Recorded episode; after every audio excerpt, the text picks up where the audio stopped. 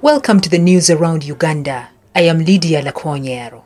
The Chief Justice Alphonse Owiny-Dollo has declined to step down from the presidential election petition filed by former presidential candidate Robert Kyagulanyi Ssentamu. City lawyer Male Mabirizi filed an application before the Supreme Court, arguing that the Chief Justice was among the defense lawyers of President Yoweri Museveni in 2006 elections when Colonel Dr. Kizza Besigye challenged the presidential elections at the time. While delivering his ruling, Dollo said he has declined to recuse himself from the case and the reasons will be given in a full judgment on notice. I have perused the application and the supporting affidavits and have listened carefully to submission by the applicant. Well argued. Now, for reasons I will give in my detailed ruling to be delivered on notice, I decline to recuse. I find no merit in the application. You, you can now proceed on your, the other grounds of your. But as I told you, when you decline, Uh, then my other grounds fall. well, then you tell us what you want to do with them. If they fall. You, you have made them fall. Mabirizi said he will appeal against the ruling in the East African Court of Justice. That ruling is illegal. You cannot tell people in any common sense that a former lawyer can come and be a judge of his former client. That cannot happen. His argument that 15 years, 15 years, I told him, but look here, that was the last work you did as an advocate. Because from 2016, six, he became a judge in 2008. So from there he's a judge. And I was telling him it could be Museveni appointed to be a judge because of representing him. That's why he signed. Then he was telling me how, you see, Judicial Commission recommends him. I told him yes, but what if he refuses to sign? They send many names. If he picks the names which he, uh, which he wishes. So that was the application. Um, I'm, I'm going to challenge this decision. I will take a decision whether to challenge it in East African Court or here, but I, most probably East African Court because we need to show the world and the community that actually look at what is happening in Uganda. A court sits presided over by a former lawyer, and the person comes and argues a case before his former lawyer, and the former lawyer says, "I'm not recusing myself. I'm independent." So that's that's it today. Yesterday, Kyagulanyi said he would withdraw the case from the Supreme Court. The Uganda Bureau of Statistics intends to carry out the national population census next year to update the national data for proper planning. The statistics body always carries out the national population census every after 10 years. The last census was conducted in 2014.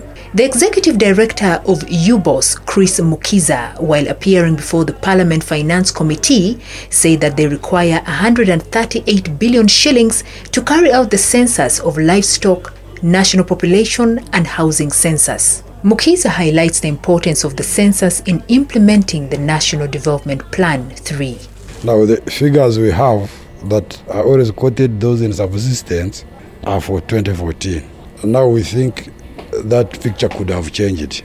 And as we start the new, the NDP 3, we need to have benchmark statistics that inform that this planning period. We cannot continue using the old data, which is eight years ago.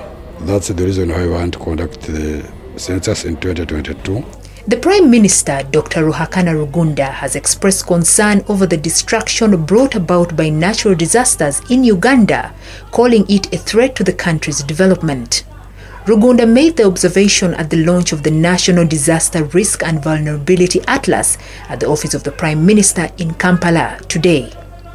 The atlas describes in detail the country's most disaster prone areas and the disasters likely to befall them, among others, flooding, drought, and lightning.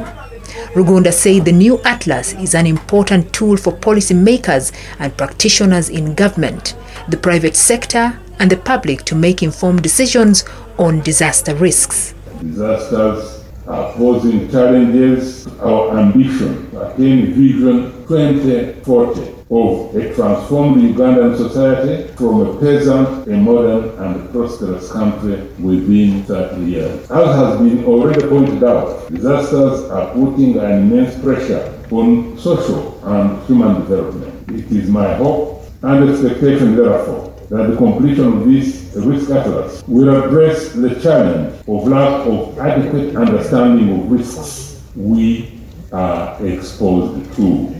Now, food scarcity in Karamoja has forced more than 2,000 families in Napak to flee to the districts neighboring Inteso in search for casual jobs. Joseph Lomoyang, the Napak LC5 chairperson, says the affected families are mainly from the six sub-counties of Matany, Lopei, Lokopo, Lorengechora, Iriri, and Apeitolim. He said the vulnerable families have crossed to Amuria, Katakwi, Kapelebyong, and Soroti to look for food, and their number is expected to increase shortage of food in Karamoja. Jimmy Tebeyang, the district councillor for Ngoloriet sub-county in Napak district, says many children were getting emaciated as a result of lack of enough food. Elia Lobuche, the Lokopo sub-county LC3 chairperson, says every day mothers and their children walk while those who can afford the cost pay for transport to Teso. Lobuche said it's much better for his people to look for food in Teso, where their cousins under the Ateke cluster stay, other than going to Kampala. Children from Karamoja have in the past ended up on the streets of Kampala begging and scavenging for food. Their travel to the city, over 600 kilometers away, has often baffled authorities. You know, in fact, that's their own basket. Eh? When things become worse here, they go to their neighbor. So the majority uh, of women, they just go this side of Kapelebyong, then some of them go to Kabala or Balanga, that side of Bashukuzu. And of course, you know, also now in this dry spell of ours, we're also gracing now our, our neighbors of just the poor harvest of last year. Yeah, that's why you see now people are heading to our neighbors where the cassava is. Maybe they get some labor, and then when the rain start, then they will begin now coming back to start to plow. In my request to my people of Teso, as Lobush earlier, they are being uh, they are shaman of Lokopo and Abeturim. I want just that very relationship to continue like that. When we have some issues, we share together. Like now, grass and water, we share. Even now, food even now. We have a shortage of food here. You see now, lorries come with cassava here. People buy up to the village. They go up to, they move up to the village actually. There are sorghum also coming from that side of uh, or Gulu there. So they will move around the villages. Robert Erisat Okitoi, the LC5 chairperson from Amuria, confirms the presence of Karimojong families in the district and urges the families in Teso to treat the Karimojong as their brothers and sisters. He also appealed to other district leaders in Teso sub-region to receive the people of Karamoja with a good heart and share the little they have because not all the Karimojong are bad people. A section of South Sudanese refugees living in Bidibidi refugee settlement in Yumbe district are skeptical that a peace deal will hold in their country.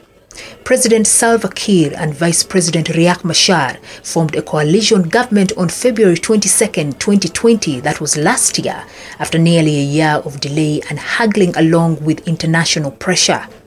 Moses Wenga, a Refugee Welfare Council 3 chairperson in Zone 3 of Bidibidi settlement, is deeply concerned about the unfulfilled commitments to the peace deal. When Riek was brought as a vice president, up to now, with Salva we have not even seen any fruits of peace in South Sudan. It means it has not even yield a fruit because it has taken long. One, the unification of army not done, and uh, it has also delayed the appointment of the commissioners, and makes us as a refugees in Uganda to see that peace will not prevail in South Sudan. And uh, people are thinking that we shall remain in Uganda forever because we have not seen any sign of peace in South Sudan.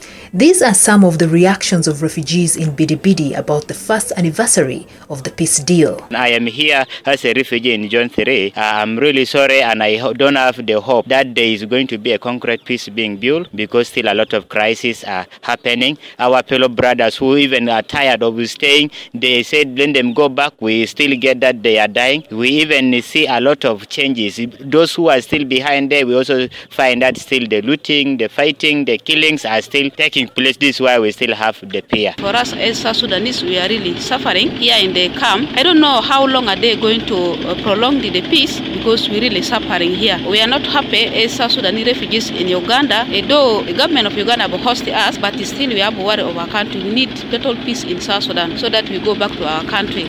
The agreement to share power was born from a truce that ended several years of bloodshed in the world's newest country that cost nearly 400,000 lives and drove 4 million people from their homes. Observers say that the ceasefire still largely holds, but it is being sorely tested.